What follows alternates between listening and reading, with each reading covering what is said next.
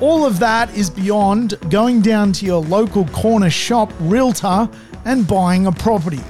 So, property in itself is all about having a right set of plans to play the game.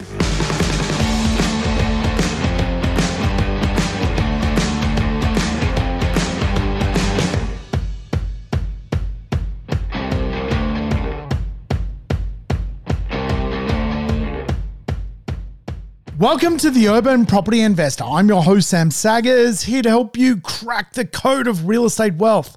Today's show, the cash flow blueprint. I'm going to give you my blueprint on how to end up positive cash flow from Australian real estate. The idea of using real estate to generate income in your world. I'm going to show you how I've done it. I'm going to teach you some principles which are ultimately very important to understand when it comes to generating income from residential real estate. Hey, welcome aboard. If it's your first time tuning into the show, play the program in double speed, get your life back. And of course, all the episodes I've done are lessons on real estate, so feel free to go back, uh, travel in time, go back and listen to past podcasts. But thank you for tuning in. And of course, welcome back, all you regular urban property investors. I hope you are doing well. I'm well. There's Gopniks in the street. I've got a big zit coming out of my chin. Uh, that's really my world at the moment zits and Gopniks. But I tell you what, what is nice to know is that uh, I've created a bit of a nest egg for myself in this world, and uh, I would like other people to do the same. So, today we're going to go through the cash flow blueprint. I'm going to touch on the affordability crisis, the history of positive cash flow, how to go and buy a negatively geared property and end up with a positive cash flow property and of course, I'm going to cover off some theories around real estate and give you some cash flow factors, which I think you should look for when it comes to Australian real estate to not only get capital growth, but also to get rental growth. So let's do it let's work this out. And of course, I teach seven property plans inside of real estate. I don't think real estate's just about buying a property. I think it's a lot deeper than that. You're going to need a capital growth plan. You're going to need a plan to formulate rental capital growth. You're going to need a plan around minimizing your tax, reducing your debt. Uh, you're going to need plans around finance. You're going to need plans around income in retirement and wealth accumulation and acceleration. All of that is beyond going down to your local corner shop realtor and buying a property. So, property in itself is all about having a right set of plans to play the game. And it's like going and playing golf, I think, real estate. If you head down to the local golf course and uh, you've only got two or three clubs to play an 18 uh, hole golf course, you're going to run into trouble. And I think a lot of property investors run into trouble because they simply just don't have enough uh, golf clubs in the tool bag, so to speak, to play the entire game. So today, the blueprint, we're going to focus in on rental growth and obviously how to increase your cash flow using the right types of properties. We don't want to end up later in life with a handful of pennies in our back pocket. We want a fistful of dollars. I think really when it comes to property investment, the idea of investing for capital growth is the number one rule. But if you can also invest for capital growth and get growing cash flow, it makes investing just so much better and can put you in a place where income wise, you're not retiring on beans and rice or going around in a caravan to Lake Weirdo. No, you're having a decent holiday. You're doing things you want to do in this world. You're spending half a year in Europe uh, gallivanting around Croatia, not hanging out having uh, cups of tea in a weird little Gopnik town because uh, that's the only place that accepts old weird people in caravans. So let's do this. Obviously, you're not going to save yourself wealthy, so let's rule that out. No one can put enough money aside per week over a 15 or 20 year period to end up living off the cash flow of that saving. So we need the power of leverage. And of course, real estate is Australia's best leveraged vehicle. We can go and borrow 90% of a property's value, 80% of a property's value, buy a property, and then if we work out how to get that property debt free, we're going to start to see the benefits of living off that extra income. Just put the property to work, let it do its thing, and you're going to get where you need to go. Now, really, inside of most economic conversations, there's usually a passive income target. I don't know if you know your passive income target, but everything to do with targets and goals is simply maths. And really, for a lot of people, uh, the idea of the 5% rule is really the maths that a lot of people are aiming for. And uh, if we were to just use gross returns, if you can imagine you wanted $100,000 passive income in retirement, that's going to equate to a 5% return or around $200, $2 million worth of real estate. So $100,000 at 5% gross return is roughly about $2 million worth of real estate. So you can imagine for a lot of property investors, they're either going to have to buy one uh, property, which is, is spitting out $100,000 in cash flow they're going to have to buy a couple of properties. They might divide them through buying in super, couple in their own name, maybe one in a company trust, maybe even look to deploy their own family home. There are ways to get there. But ultimately, if we look at Rule 20, Rule 20 is just the idea that we've got an income we want we need to times that by 20. So if our passive income target is $100,000, times it by 20, which is $2 million, which spits out a 5% return. So that's great. That's a good uh, bare ass minimum, in my opinion. But what if you could get a 10% return? What if we could double that equation? Well, really, today's podcast is about doubling the equation. And I think, why not? Why are we aiming so low? Why do we want a 5% gross return? That's not high enough. Let's go get a 10% return. So, obviously, if we did a 10% return uh, in the equation, our $100,000 ultimately becomes $200,000. $200,000 is a good amount of money. That's four thousand dollars a week. That's that's not like weirdo in a strange caravan, um, drinking uh, basically, uh, you know, black tea. That's cocktails down on the Croatian uh, coastline. So let's aim for that because I think that is a big goal. And if we give ourselves enough time, there's no reason why we can't get there. And of course, today, because people can't borrow as much money, what if we just bought less properties but got double the financial outcome? So, for example, what if we could stretch to a million dollars worth of real estate at a 5% gross return uh, in our retirement that's 50K a year. But at a 10% gross return in our retirement, that's 100K a year.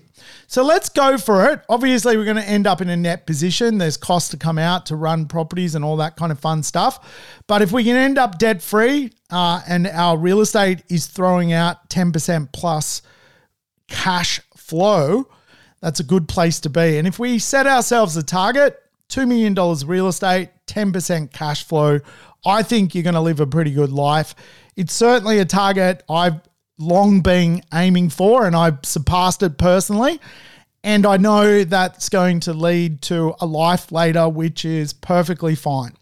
Uh, it's going to deal with the inflation costs of life in general. And uh, I'm not going to be scratching around, and uh, I'm not going to be that guy at the party who basically doesn't want to contribute to the bill because he didn't eat as much as everyone else. No one wants to be that guy. You don't want to be that guy. I don't want to be that guy. I want to be the guy at the party that says, you know what, guys, this one's on me. So let's do it. When it comes to cash flow, there is a bit of a blueprint. And I think we should start the conversation as well around the concept that there is an affordability crisis here in Australia. Now, I've mentioned this before. Uh, the idea of accelerating our cash flow is uh, a big driver of property success. Right now, we're going through a rental crisis, an absolute rental boom, and we're starting to see really the idea of improved values on rents for many, many properties. And of course, for government, this nicks them in the head uh, because government really loves the concept here in Australia of fire economics, bringing more people, more migrants to the country to keep stimulating the economy. Uh, so, really, we have a huge, huge problem when it comes to demand. There's just way too much demand out there. Uh, problem of supplying properties, we're just not producing enough. Our planning system is dysfunctional. And uh, really, what can be produced, you know, for the most part, people can't afford anyway. So there's no stock, there's too many people. And of course, this creates a problem of housing, which becomes expensive. And for a lot of people, they have simply given up the dream of basically being homeowners here in Australia. And really, Australia has a middle class who own $1 million, $2 million properties, sometimes even $3 million properties, which is quite bananas to the rest of the world. But it's the way it works here. We've got this kind of system where new migrants come and get added. Uh, and of course, uh, we're not building enough properties. And so, when it comes to the idea of inequality, certainly there is a tenant group at the bottom of the market which really does struggle to keep up with the cost of living. They've got limited access to capital to become homeowners themselves really uh, classified today as the working poor. And of course, um, when it comes to the idea of, you know, certain people in society just doing it so tough, there is really one in five people today have less than a thousand dollars in the bank who are of working age. So you can imagine there is a really social housing issue here in Australia. And I really wanted to tap this on the head because in the news today, you're going to see politicians, you're going to see newspaper articles, you're going to see clickbait articles around really the idea that rents need to slow down. And uh, really, for a lot of what that, uh, I guess, conversation is designed to talk to is really the people at the bottom of the social ecosystem. They are doing it tough. Today, there's a 10 year wait to get into, for example, Housing Commission or social housing. There's some 400,000 people on the waiting list.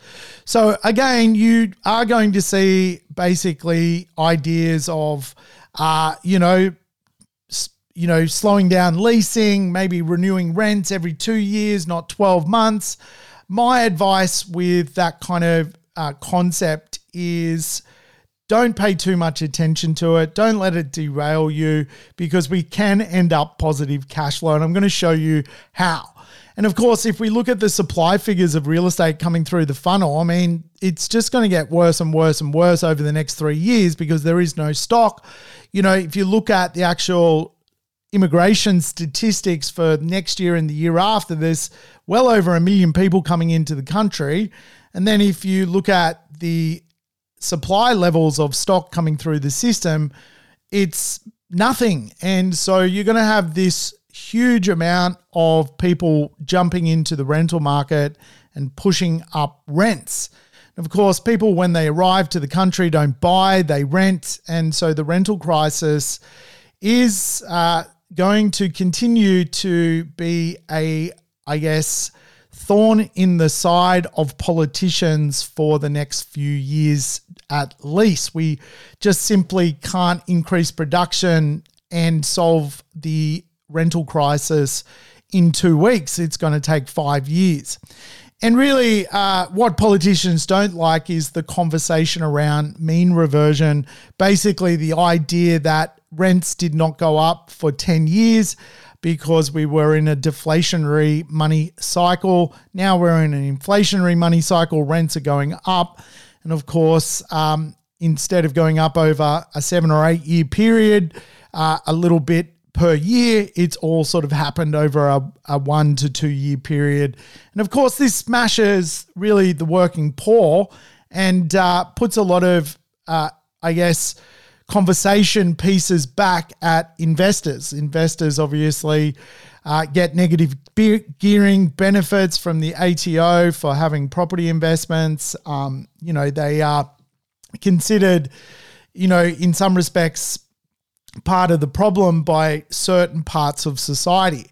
The counter argument, of course, is property investors really have a big job ahead of them to buy properties to house the many tenants who don't have a home. So, again, there is this sort of symbiotic relationship, but really, when it comes to ending up in a place where we're positive cash flow, the first rule is the 30 40 rule. 40% of society spend more than 30% of their income on uh, housing. Uh, it's a large cost to their family household structure. And really, you're starting to see tenant stress when people get to about 35% of their income going uh, in and out the door, basically to pay for a roof over their head. And of course, uh, government is obviously concerned with that end of the market, just making sure that everyone's got a roof over their head, which is fair enough. And uh, I would imagine they'll uh, keep uh, pressing the point that uh, maybe some legislation might just slow up the uh, rate of growth when it comes to rents. It is what it is. Australia is not a middle class country anymore. Uh, we really have 40% of society which are battlers, which are getting by, or perhaps golden oldies with no money. Um, and so that end of the market, even the golden oldies with no money, still renting, you know, they they are spending more than what they have on rent. And so for the most part, I tend to steer clear of that end of the market. It's not a fun end of the market. When your tenant is broke and can't pay rent because uh, something's come into their world, it's just going to have a flow on effect to you. Today, though, there are some great tenants out there from people who love lifestyle. They'll choose a lifestyle orientated suburb to rent a better life, uh, and they're high income earners there are basically metro techs who are professionals with high income earners. Uh, they love really living around culture. You've got wealthy families today, um, and both young and middle aged families living really the above average income lifestyle. And of course, you've got really those high achiever Australians, young, educated, uh, families that live in both the outer suburbs, middle suburbs, and inner suburbs that really can afford to spend money on rent and uh, eventually will no doubt upgrade into um, their own home.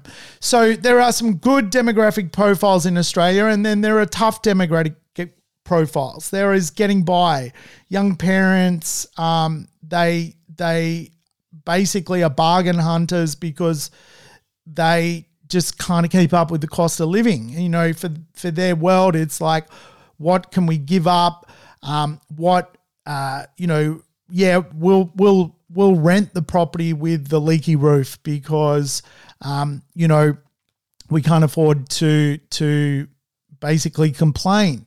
Uh, you've got the the Aussie born, battler, struggling young family, single mums, um, you know, single fathers, um, you know, basically pretty close to welfare kind of space. And uh, again, like it is what it is. Let's just let's be honest about it. That's Australia, and we've got um, some really sharp people, and we've got um, you know some people struggling inside of the space. Now, the federal government sort of came up with some ideas through their recent budget to try and work with the uh, 30 40 end of the market.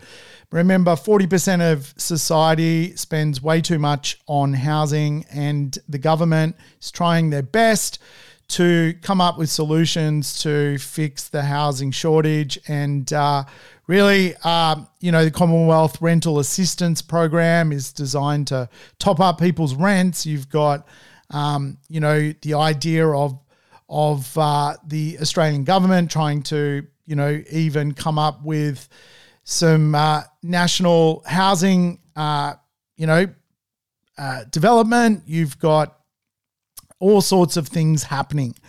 And really, when I examine the federal budget from giving benefits to build to rent, um, better depreciation, to expanding the eligibility of the first homeowner grant, to uh, you doing some economic reforms around infrastructure, and uh, really, it's all about the the people at the bottom of the market. And that's fair enough as well. People need roofs over their head, people need tenure, people need a place to live. But the reason I talk uh, about this section of the market, the have not tenant section, half a week away from broke, let's not go there because if they can't afford to rent today, why would the rent you're charging them today double over the next 10, 15, 20 years? The simple answer is it won't let's say, by way of example, that uh, Battler is paying $400 a week in rent uh, and struggling, it's 35% of the income today. How are they going to pay $800 a week rent? It's not going to happen. So let's just hit that one on the head. I Think we can give that a tick. Uh, now we know that. Now we're actually embracing that conversation. Where are the have tenants? Where are the people who are all about lifestyle, all about uh, profession, all about you know having a great family and high achieving. This is the conversation we need to have. And today I'll give you the places they are, so you can buy real estate investments in those places.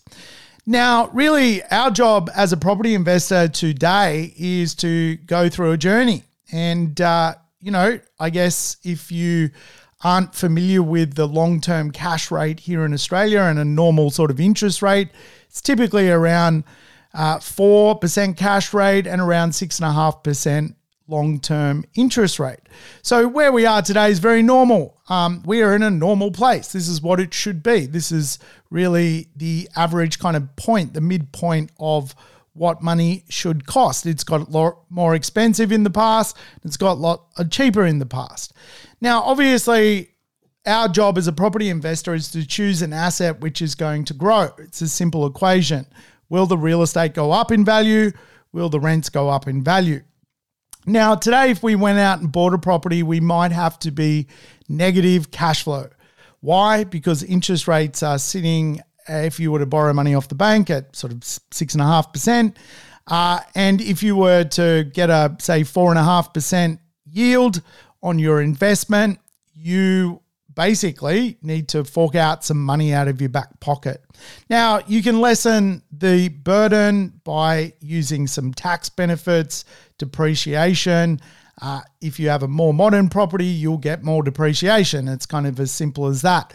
So you can lessen the burden on your back pocket. But of course, if you go too negative and you buy a 2% uh, yield, you're going to have to top up the balance. And of course, that's going to be a lot coming out of your back pocket. So, if we get the mathematics right and we choose the right asset, we can go from negative cash flow and eventually end up positive cash flow. There are two points in the middle. We go from negative. Uh, if we can get the right tenants, we can put the rents up. Or if the interest rates drop, we'll start to get to what is known as the neutral geared or break even point. Now, the break even point, if you are going to go and buy a property today, could take anywhere from two to five years. It's as simple as that. And typically, what happens is because property investors need to go through a break even point, quite often when you're first offered a home loan, uh, as an investment loan, you might get offered a five year interest only period. That's really to help your investment go from negative cash flow to basically a break even point. And so it's really important that you use that period of your time to to make sure you've bought the right asset and of course push those rents up. Now, there is a point after the neutral break even point known as positive gearing. Positive gearing is not positive cash flow, there is a difference. Positive gearing is basically a point where your asset plus your tax deductions equates to a surplus of income. So your rent and tax deductions um, basically equalize to a surplus of income. You might uh, basically still be neutral or negative out of your back pocket to keep the property afloat. But once you do your tax return, you claim that money back and you get some money in your back pocket, so to speak. Then the final step is positive cash flow. Positive cash flow is when your real estate is paying you. You basically don't even need a tax deduction. The rent is so high that it is producing income superior to your costs and superior to your mortgage rate. Obviously, if you end up debt free, uh, you will be positive cash flow on your asset. Obviously, for a property investor, there is a cost to borrow money. Now, just by way of teaching, I will, uh, you know, explain how it kind of works. There is the 3% rule and the 2% rule. Really, uh, the best way to understand it, if you want pure positive cash flow, you need to be 3% above the mortgage rate. So today, let's say you were borrowing money at 6%, your gross yield would be 9%, assuming you bought and borrowed 100% of the asset's value. You used equity uh, to buy the property. So uh, 9% will throw out cash flow on a uh, 6% interest rate market. Now, here you can see what's going on. How are we going to get our rents to a 9% yield? This is a big question. Uh, are we just going to be relying on interest rates coming down in value? What if they go uh, stay at the same price or go up in value? This is the point. This is the point why over our asset accumulation period, we want to choose assets that end up positive cash flow. I'll uh, show you how we're going to do that. But uh, if we were to look at positive geared, it's kind of the 2% rule. You know, if we were a 6% uh, interest rate, we might look at a 8% return. If we're neutral, we're roughly 6% and we're basically yielding 6%. We're borrowing money at 6%, we're yielding 6%, 6 to 7%. And then if we're negatively geared, we're borrowing money at 6% and probably uh, you know, buying a property which throws out a four, four and a half percent return, something like that, maybe more. Um, but that's that's the model. So positive cash flow, uh, six percent interest rate, nine percent gross yield. Positively geared, six percent interest rate, seven to eight percent gross yield. Neutrally geared, six percent interest rate, six percent gross yield. Negatively geared, six percent interest rate, and then really anything less than that, say around 4.5%, it's negatively geared. Now, again, uh, to right, buy the right real estate, you probably want to be negatively geared. Uh, and again, that is really just the idea of the capitalization rate. The lower the yield, usually the better the asset. It's kind of how it works. And so if we can choose something which is going to gentrify as a property, as an investment, and uh, our yield is uh, still good enough for us to use it. So we're not burning huge amounts of money out of our back pocket. We may want to start uh, basically a little bit negatively geared. Not a lot negatively geared, but a little bit negatively geared. And so that means we're probably looking at a yield of around four four and a half to five percent.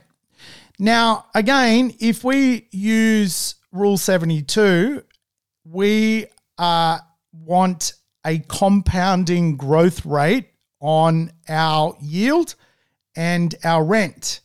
And that compounding growth rate I chase is a 5% growth rate on rent. 5%.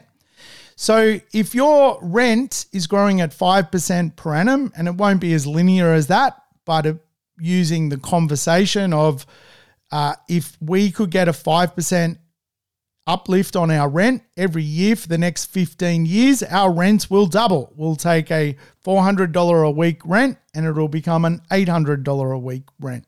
This is very, very important information because uh, if we get a lower rate of growth than that, and it's more linked to, for example, the wage rate of growth, which is around 2%, it's going to take 35 years for our real estate to actually double in rental value. Now, I don't know about you, I don't have 35 years to watch my rents double in value. I'm not sitting around for that. I'm going to chase a higher rate of rental growth to achieve what I want in this world, and that is retiring with those positive cash flow uh, uh, incomes coming into my portfolio. So, again, the rate of growth is really, really important in this conversation because uh, you will um, ultimately be the beneficiary of the rate of growth. So, I want to explain two properties that were purchased in 2010. Yes, in 2010, something happened.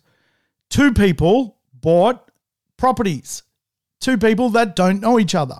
One of those peoples was me, and one was a client of mine who wasn't a client of mine in 2010. So in 2010, I bought a property and at the time it had an affluent score of around 7 out of 10. Little bit of time before it was going to gentrify to become a much better place. But not bad, a score of 7 out of 10. When I bought the property based on the purchase price, I got a 4.5% return, a gross return of 4.5%. When I bought the property, the property which I paid uh, $830,000, I was getting a $700 per week rent. Today, 13 years later, the rent is $1,275 per week. Over the course of 13 years, there has been a 5% compounding capital uh, rental growth rate, not capital growth rate, rental growth rate. This has taken the rent from 700 to 1275 per week. When I bought the property, the rent was 36,400. Today, the rent is 66,300. The rental spread is 29,900. In terms of cash flow, my cash flow is improving on this asset. When you take into consideration the cost of property expenses also going up, the rate of growth of my property is outperforming inflation. Inflation typically about two and a half to three percent.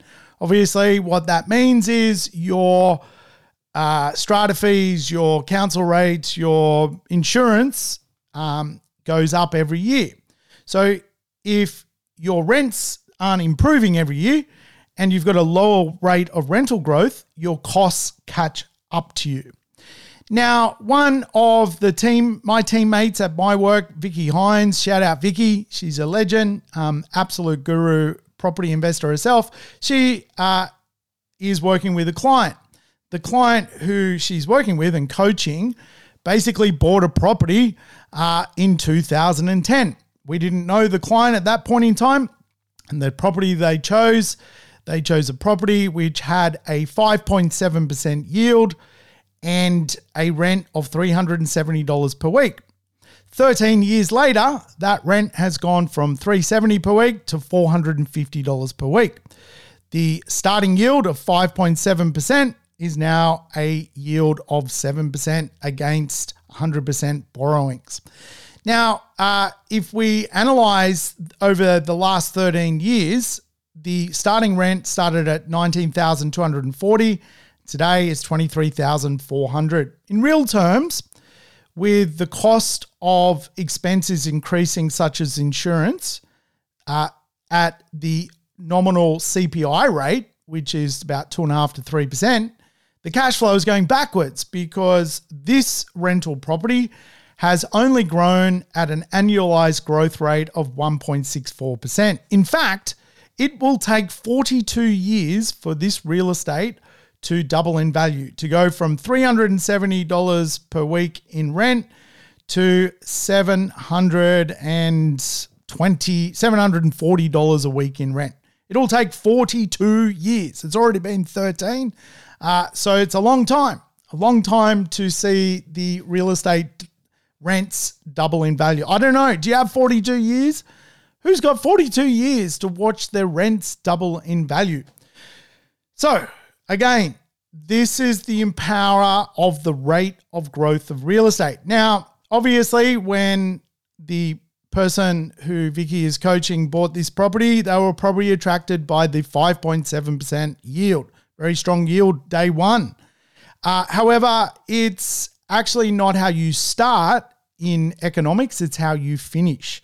We can see the current yield today, 7%. If we go back to my property, I got a starting yield of 4.5%, and today my current yield is basically 8%. However, along the way, I've also debt reduced, and now my actual cash flow and uh, overall yield against debt is 10.5%. So I'm positive cash flow on that property. Now, again, if we go back to the Battlers versus the Lifestylers, this property that the client bought was in a very low socioeconomic area, and really the income was associated with lower socioeconomics. So fundamentally, less ability for rents to grow. If we look where I bought, today the affluent score is a nine. It gentrified over that 13 years. Um, and that obviously tells us that those lifestylers are living in that suburb and they've just got extra money to pay on rent. So the big lesson and takeaway here is we want growing rents because also our cost base also will increase as we own real estate, our operating operating expense. So we want a good ratio of operating expenses to rent collected. And of course, we need those growing rents, otherwise those operating expenses come and uh, get us and uh, you know turn us into um, you know little, uh, you know, too much money coming out of the back pocket. So, second lesson it's the rate of growth that is the most important factor in real estate. The rate of growth. I started with a lower yield, but I got a higher rate of growth and a better result. It's just the way it's worked. And so, real estate, like any asset class, and of course, Charlie Munger uses the uh, famous line, you know, assets tend to be a voting machine and or a weighing machine. And uh, you know quite often people vote for the better yield but what carries more weight is the rate of growth. What i chose was a weighing machine what that particular client uh, chose and uh, you know they've they've gone on to become really successful property investors shout out to you guys thank you for letting us use this as an example um, but you know, at the beginning, they chose that as a voting machine based on its startup yield. And uh, what has proven to be more worthwhile is definitely buying the weighing machine over the voting machine. So, what about going out and buying real estate positive cash flow from day one? Remember, today you could go out and borrow money at 6% and find a rental return of 9%. Well, of course, that is possible and uh, again, generally, the higher the yield, the lower the price of the property. And uh, really, it has not gone through what is known as yield compression. As prices go up, yields compress. And really, the value of the best real estate in Australia has a 2% yield. That's the way it works. Uh, what we're trying to do is perhaps buy a four, four and a half, five percent yield and watch that compress down to a two percent yield. um, against the rise of growth of our real estate. That's the model that we're looking to do. But Buy the better real estate. But I'll give you a quick sort of little history lesson. Uh, you know, back in the early 2000s, there was a mining boom. Um, and Australians discovered strange little mining towns in the middle of nowhere that were basically, uh, you know, 3,000 strong communities in uh, basically faraway places. And what we discovered was there was huge rental returns and cheap properties because there had never been capital growth. And uh, fundamentally, excuse me, um, the history uh, between Mining Boom 1 and Mining Boom 2 between 2000 and 2011 was a lot of property investors went uh, bananas in strange little places. And really, they did that to buy real estate for positive cash flow. Rather than waiting, which is what I'm referring to at the moment, where we can wait 15 years and go from a, uh, a negative cash flow position to a positive cash flow position and do that in a A grade suburb. A lot of people wanted to cheat the system, me included, and go and get a 10% return from day one. Uh, and of course, uh, this did not work out well. It certainly didn't work out well for me. Uh, I've got the lashes on the back from buying some strange properties in some strange places back then. And, uh, you know, I was buying properties for myself in Port Hedland and, and uh, Karratha and some wacky places, I tell you. Um, and, you know, when I look back on, on what I was doing, I was trying to replace my income from day one using – uh, basically broken properties, S- properties which were cheap uh, because they'd never grown in value, not because the rents were high. So you can still do this today. Like it's not um, rocket science, and it's and it's not some mystical wow opportunity. There are plenty of places today around Australia where you can go into a dying rural town centre, a dying country town, or a volatile mining town buy a property and get a high rent. It's like it's it's that daft. It's still possible. And uh, again, you are obviously connected to the volatility of what that looks like. Um, you know, will the mine shut down?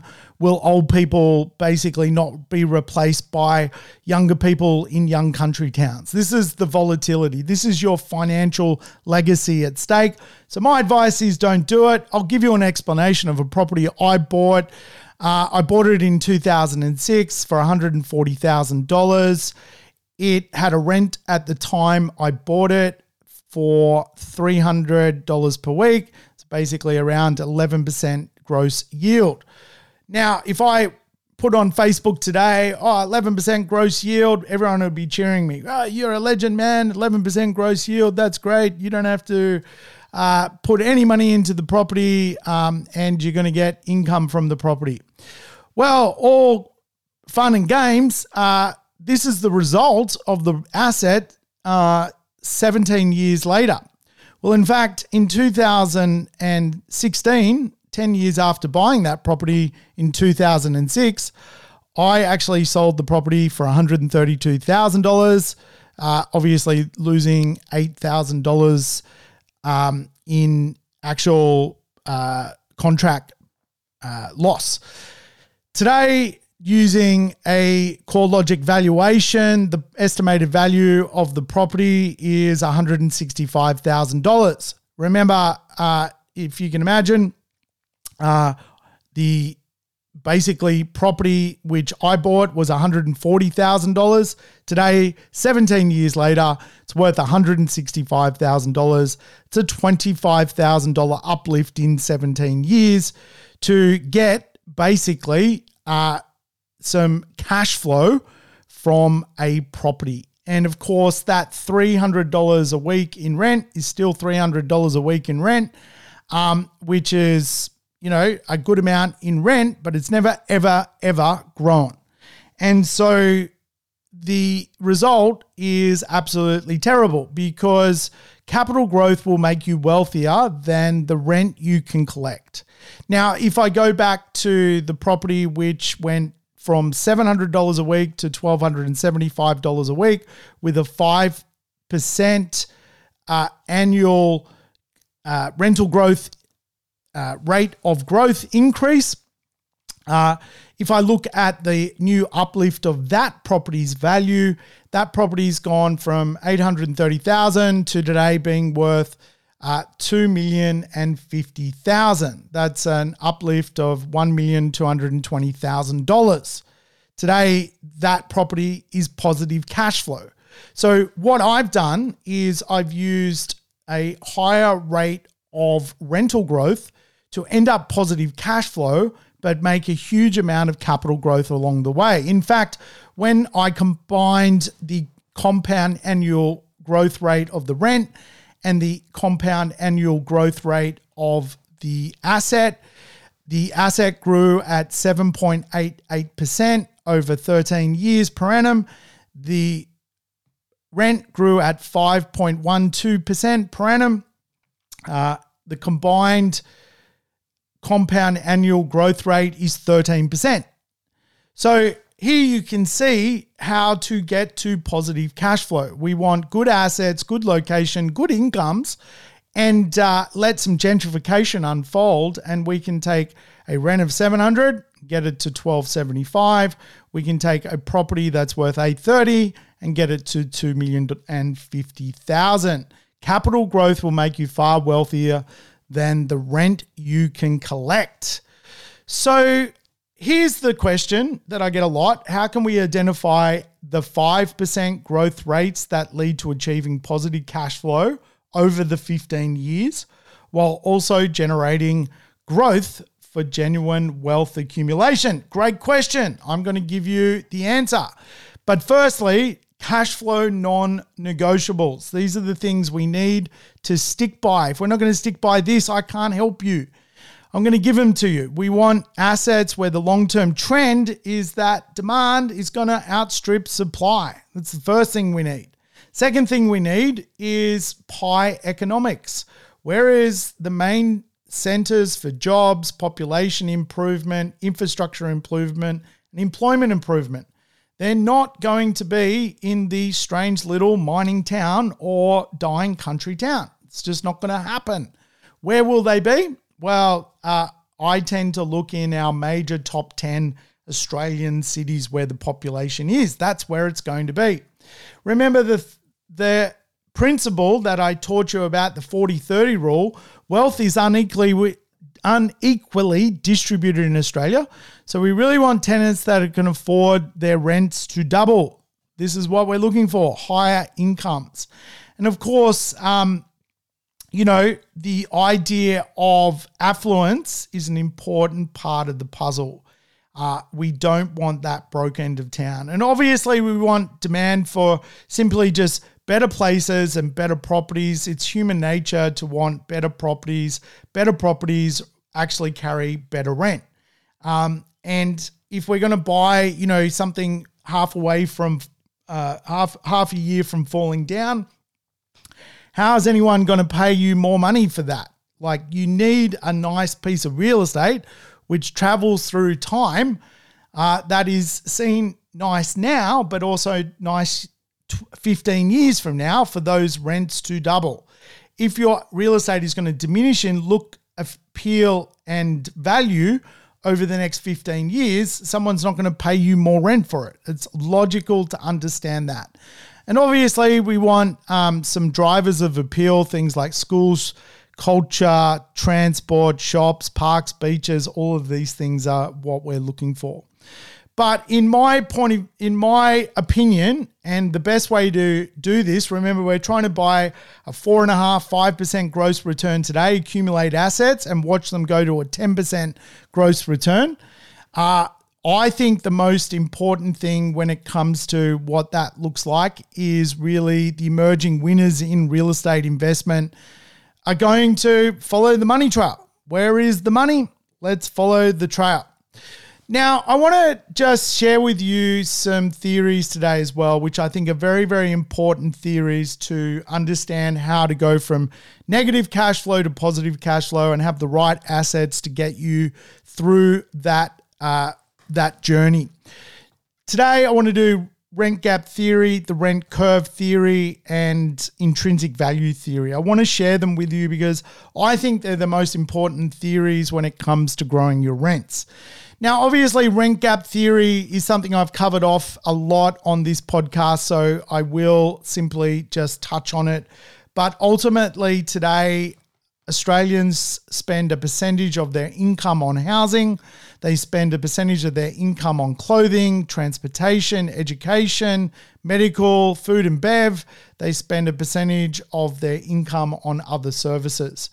Our job is to win the income race. We want the line share of income from a household's income coming to housing. That's our product. We're in the product of housing. That's what we do as property investors. We're competing with food and beverage. We may not realize it. We're, we're competing with recreation. Uh, we may not realize it. We're competing with transportation. So there's a few clues right there that if we buy housing and we offer transportation or we offer food and brev or we offer recreation, well, all of a sudden, perhaps we can just absorb more actual income coming our way because people don't have to spend as much elsewhere. But again, going back to the rental affordability index, obviously it's considered unaffordable if people are paying over 30% of their income on rent. Now, again, we just simply don't want to go near those tenants in those marketplaces. When it comes to the idea of basically income distribution, here in Australia, there is kind of five quartiles. You've got people earning in the first quartile above 280,000, second quartile 135,000, third quartile 88,000, and then you've got the uh, 30 40 section of the market basically 40% of society that spends 30% of their income on housing, and they're earning really below uh, that sort of $55,000 mark. So, if you can imagine, if we can find incomes in society whereby people are earning $280,000, let's multiply by that by 30%, which is considered basically the benchmark of what people should pay at a maximum level on rent well, we can find tenants that can spend $84,000 a year on rent, up to $1,600 per week. Uh, does that seem like a good idea to replacing your income? I think it does. And of course, uh, really, as long as we're finding really, um, you know, incomes above sort of $85,000 and above, we're going to get a good dollar figure in rent coming into our portfolio into our rental bucket, if you like. Now, of course, some suburbs are simply undervalued when it comes to rent. And this is where rent gap theory comes into play. You might buy a property, it might have a 4% yield today, but really it should be yielding a lot higher than that. And when you look at basically the income of a neighborhood, you might see an income gap where really the tenants should be paying more rent. Now, if we looked at a property's rent today versus, say, a rent gap, let's say a property is renting at $400 per week in a neighborhood, which represents a 4% return, but the household income allows for basically more uh, rent to be paid up to 30% of the uh, area, well, that rent could go from 400 to $715 per week in, in rent. That's a $350 per week rent gap based on if you took the ABS data of uh, household income versus the medium rent paid for a certain dwelling type. So, the idea of also finding areas where the rents are going to improve is obviously going to help you on your journey to going from uh, basically negative cash flow to positive cash flow. You can use rent gap theory to consider that as well. The next thing I think you need to consider when it comes to the idea of basically doubling your rent over a 15 year period is the idea of intrinsic value. Now, real estate has intrinsic value. It's basically uh, sectioned off into the lifetime cash flow of the property. Uh, as you can see, the property I'm showing you, there's really good lifetime cash flow because of the rate of growth. The lifetime appeal of the property. Um, if I'm going to have to spend lots of money to play with my appeal, uh, that's going to meddle with my overall return and cash flow. And uh, in real estate, there are kind of three costs which you really don't want, which is your property becomes dysfunctional. It's not functional anymore. Uh, it's not physically looking good, and it's not economically capable of producing. So, really, the idea of intrinsic value is you've got a property which is going to go uh, on a journey and uh, offer you lifetime cash flow without having the cost of functional obsolescence, economic obsolescence, or physical obsolescence. Obviously, you can improve intrinsic value by a higher and better use by improving things. But if you have a huge cost of repair on your asset and uh, it's just a money pit and it's absorbing money and not really adding much value to your real estate, then you're suffering basically economic obsolescence. And by way of example, let's say you had to do $150,000 worth of renovation, um, which were focused on really basically replacing things, and you're only going to get an extra $5,000 a year in rent well, that's going to take you 30 years to get your money back. And so economically, it's not a good decision. And so, what we want if we're going to do this basically from negative to positive is really we don't want to get involved in uh, restoring, repairing, losing money on properties which constantly uh, need a new set of taps or the toilet keeps on leaking or so my advice if if you want appeal in 15 years time is to buy the right property either renovate it now and make sure it's right for 15 years time or buy modern and it and it'll probably be right in 15 years time if you buy the right type of modern which is a nice property not something which is you know stapled together so again, this is this is the concept. We've got to realize that for someone to pay us double in rent 15 years from now, the asset needs to also do part of that puzzle. And the final theory is really land rent theory, and, and really this one's as simple as it as it's always been. Rents yield more based on their distance to employment.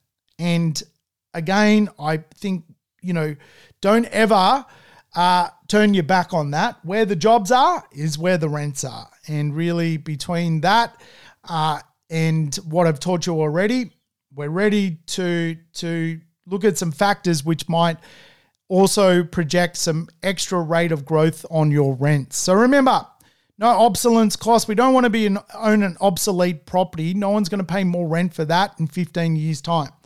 We obviously want good fundamentals. If we can find a rent gap, that's fine because it's the rate of growth, not the starting yield, which is the most important factor to double our rents.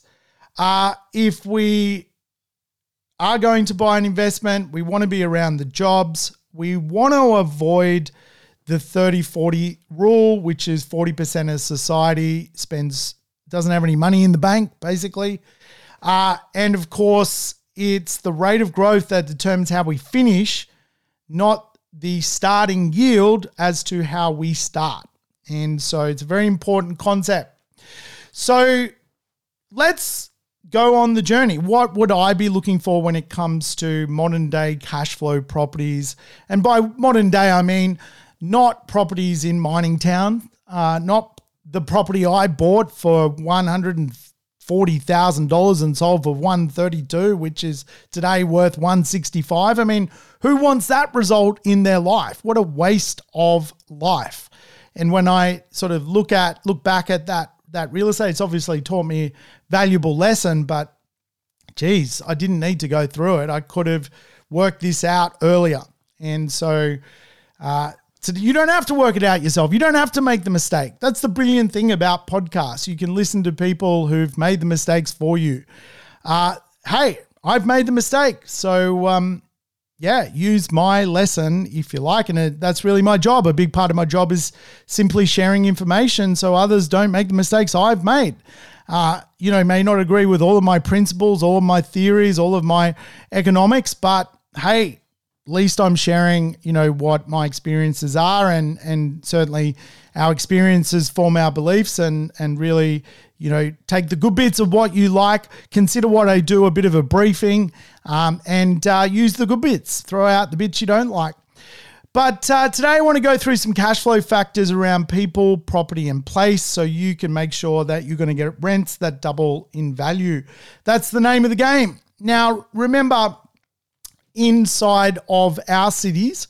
We have very mature places which at a world level are, you know, have have proven that rents can go a certain level and certain distance.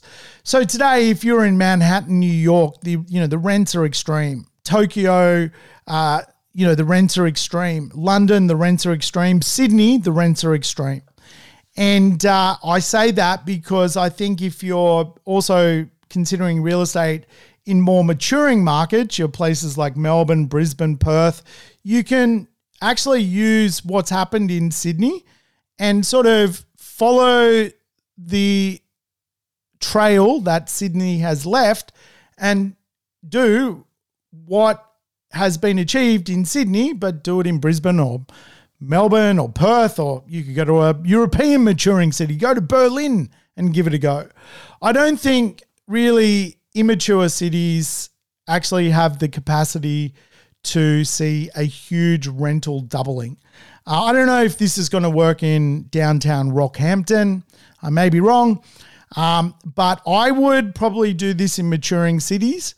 The reason is mature cities like Sydney and London and New York, the price is bolted, right? So you're buying a yield of two and a half percent but you can still go to Brisbane and, and Melbourne and get a 4.5% return and, and Perth a 5% return. So obviously, if we want to go from 4.5 to 9% or 5% to 10%, um, you know, it's it's a journey. Um, if we're going to go from 2 to 10, that's, that's a long way to go. So too far. So the yield has compressed and of course, prices have risen in Sydney, whereas um, other cities, compared to a mature city as Sydney, still some value left in those areas.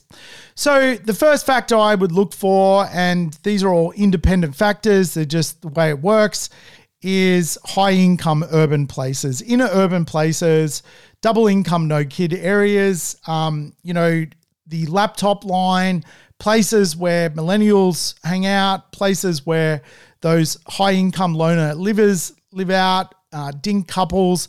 These are the areas where you know you're typically close to the CBD, and uh, there's full of life, full of infrastructure, full of amenity, and uh, you know the right property in the right place in the right street. It's just going to double in rental value, and uh, nothing can change my mind about that. I've had that happen to me and uh, I'm sure it'll happen to you. The beauty of owning real estate for a very long time now, as a portfolio owner, I can look back and reminisce about how things have unfolded and see patterns to share with you. And really, the first pattern of real estate that I personally own is real estate which is in those areas where you've got hot urban local economics and people who just want to live that urban lifestyle. The second really playbook, if you ask me, when it comes to people, place, and product, is blue space. Our cities have beaches, our cities have lakes, our cities have rivers. Um, you know, the right property next to blue space is going to carry with it a huge, huge return. Um, and people simply consider blue space is there's not enough of it going around in efficient urban areas, and as such, will pay big rents to ultimately live in those places. The third thing, you know, you could look for is affluence. Affluence is again a big metric of um, how incomes are distributed around uh, society. Obviously, you can use things like um, microburbs to give you an affluence rating. All that's really trying to tell us is there's more people with more money in a suburb than less people with no money in a suburb.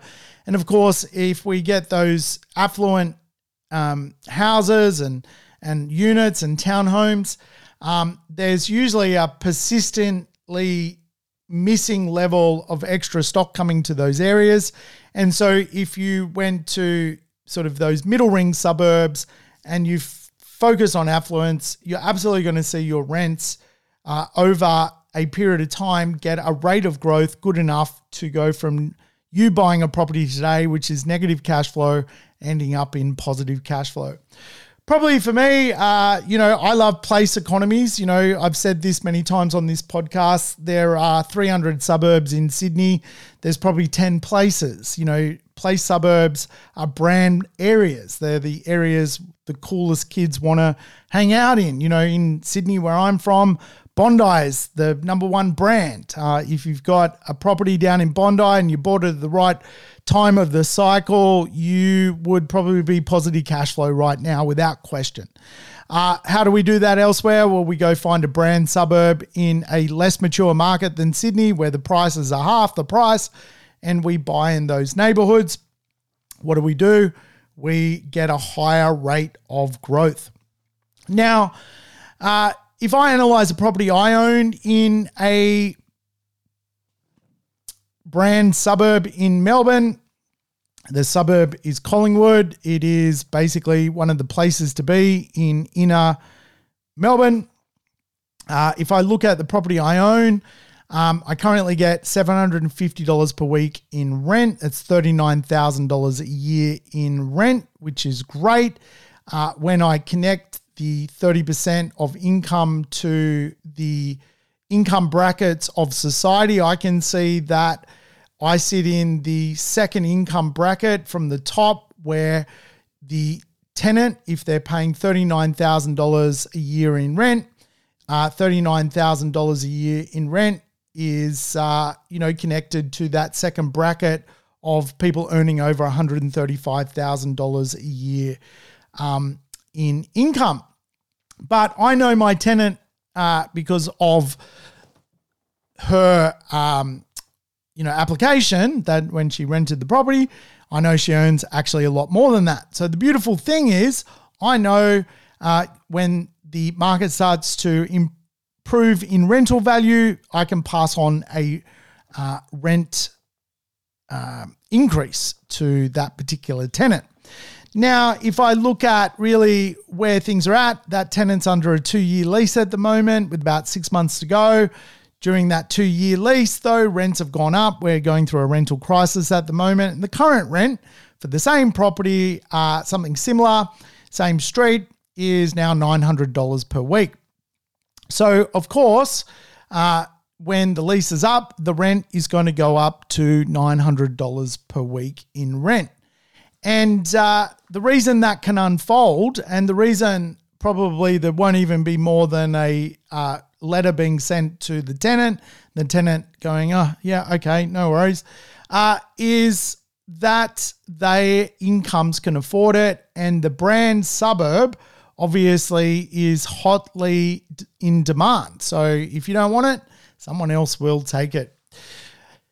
The next, uh, I guess, concept when it comes to sort of pushing your income profile out of real estate and uh, ending up in a place where you've either got the right people in your property, you've got the right property to to do what it needs to do, or your property's in the right place when it comes to your uh, your momentum from a rental perspective, is really the idea that you can also um, change the use of your cash flow. You know, you could do things and buy a property, for example, that has a granny flat, or you could buy a property where you could short stay the property using strategies like Airbnb.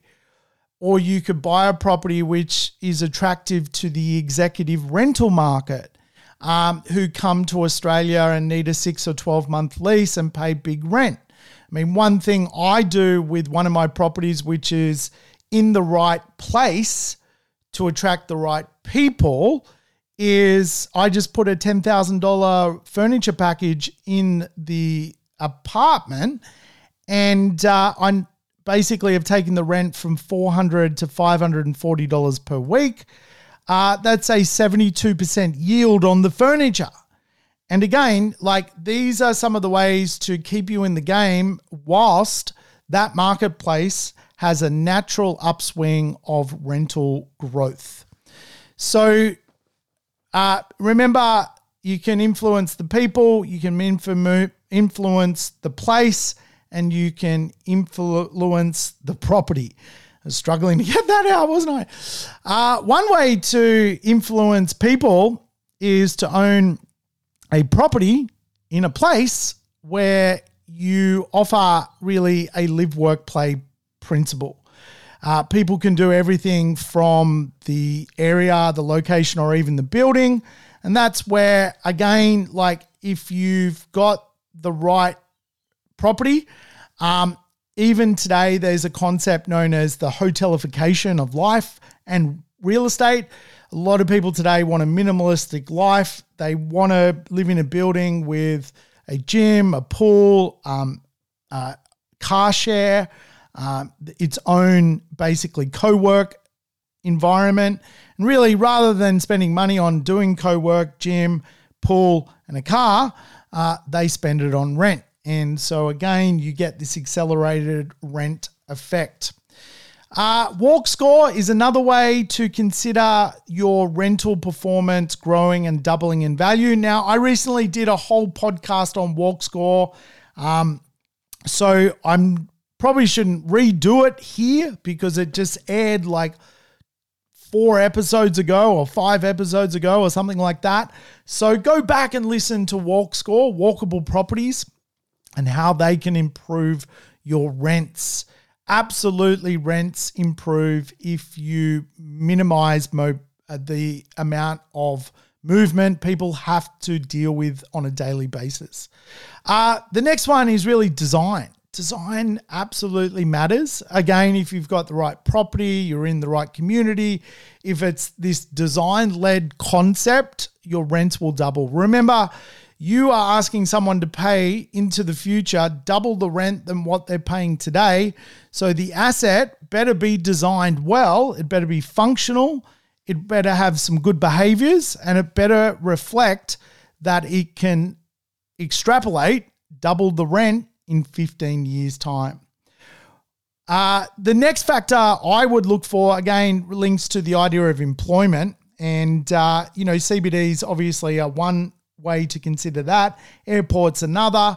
Uh, what's kind of AI proof and offshore proof is really medical. Um, education and medical, our big universities and hospitals. I know here in Sydney, we've got the world's uh, or the Southern Hemisphere's biggest hospital being uh, being Westmead. And you know, a pretty you know basic two bedroom apartment could rent for over seven hundred dollars per week next to the hospital. Why? You know, hospital workers need to ultimately live quite close by to the hospital. And so uh, it's a major, major job center. And it is the number one growing industry inside of Australia. Uh, it's got the most jobs on offer. And so naturally, you're going to get this kind of well, there's only so many properties near the hospital effect, and you'll get that sort of rental performance grow, particularly if uh, those incomes and those properties can be connected to the higher end of medical. Uh, for me as well, I think some factors which are important is just the idea of transport. Uh, mobility is a big conversation about how people live. Today, of course, there has been some digitalization of how people live, where people live. But ultimately, you know, if you were to look at the pyramid of movement, um, you know, today people will live two hours from Sydney. Um, you know, in a small regional place, that's great. Um, is there that competitive tension in that area for rents to double? Um, ultimately, you know, I think there is huge rents if people are using light transport options. Things like Uber, ferry, you know, light bus, um, you know, car share, ride share, um, you know, trams, things like that. Um, I think real estate around those places just does really, really well. And of course, it leads us to the conversation of the 20 minute neighborhood. If everything's in your neighborhood, you don't have to leave and you can work from home. I mean, these are some of the principles I think that will also push rental growth. But again, it's got to have the right local communities. No one wants to work from home in an area that doesn't even have a coffee shop. But if you've got good local everything, community first, um, and you got the right property in a big urban city like a Melbourne or a Brisbane or a Perth or something, man, your your rents can double. And you can buy a good yield today and watch that rent double, and you can go from negative cash flow to positive cash flow. It's happened to me, it can happen to you. And finally, I think really uh, the green economy will what will help rents double uh, buying next to a park, next to a, a bushland, you know, a bit of urban tree change. I mean, people pay big money for that, uh, certainly from a, a buying point of view and do it from a rental point of view as well. If you've got that little bit of lifestyle factor that really just starts to, you know, uh, stand out from the crowd, you're absolutely going to um, without question see your rents double. You know, we want these kind of like, I guess, factual drivers of appeal, things like schools, jobs, transport, culture, shops, parks, beaches. Simple as that, really. And uh, if you can put them together and you've got the right asset and you've got an asset which is going to stand the test of time, and the time that is the test is around 15 years then there's no reason, if particularly you're connected to a level of decent affluence and decent level of, you know, thinking and, uh, you know, and, and connection, then you're going to watch your real estate move. And again, just remember Australia is divided. And if we were to create a stereotype we've got our lifestylers. They'll, they'll pay big money to live by the urban beach.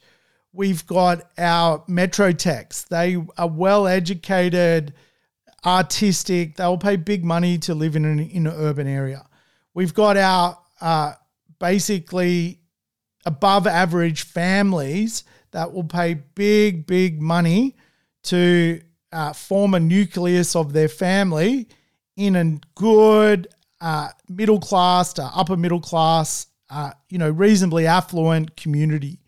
We've got our high achievers. These are educated people. They are working full time.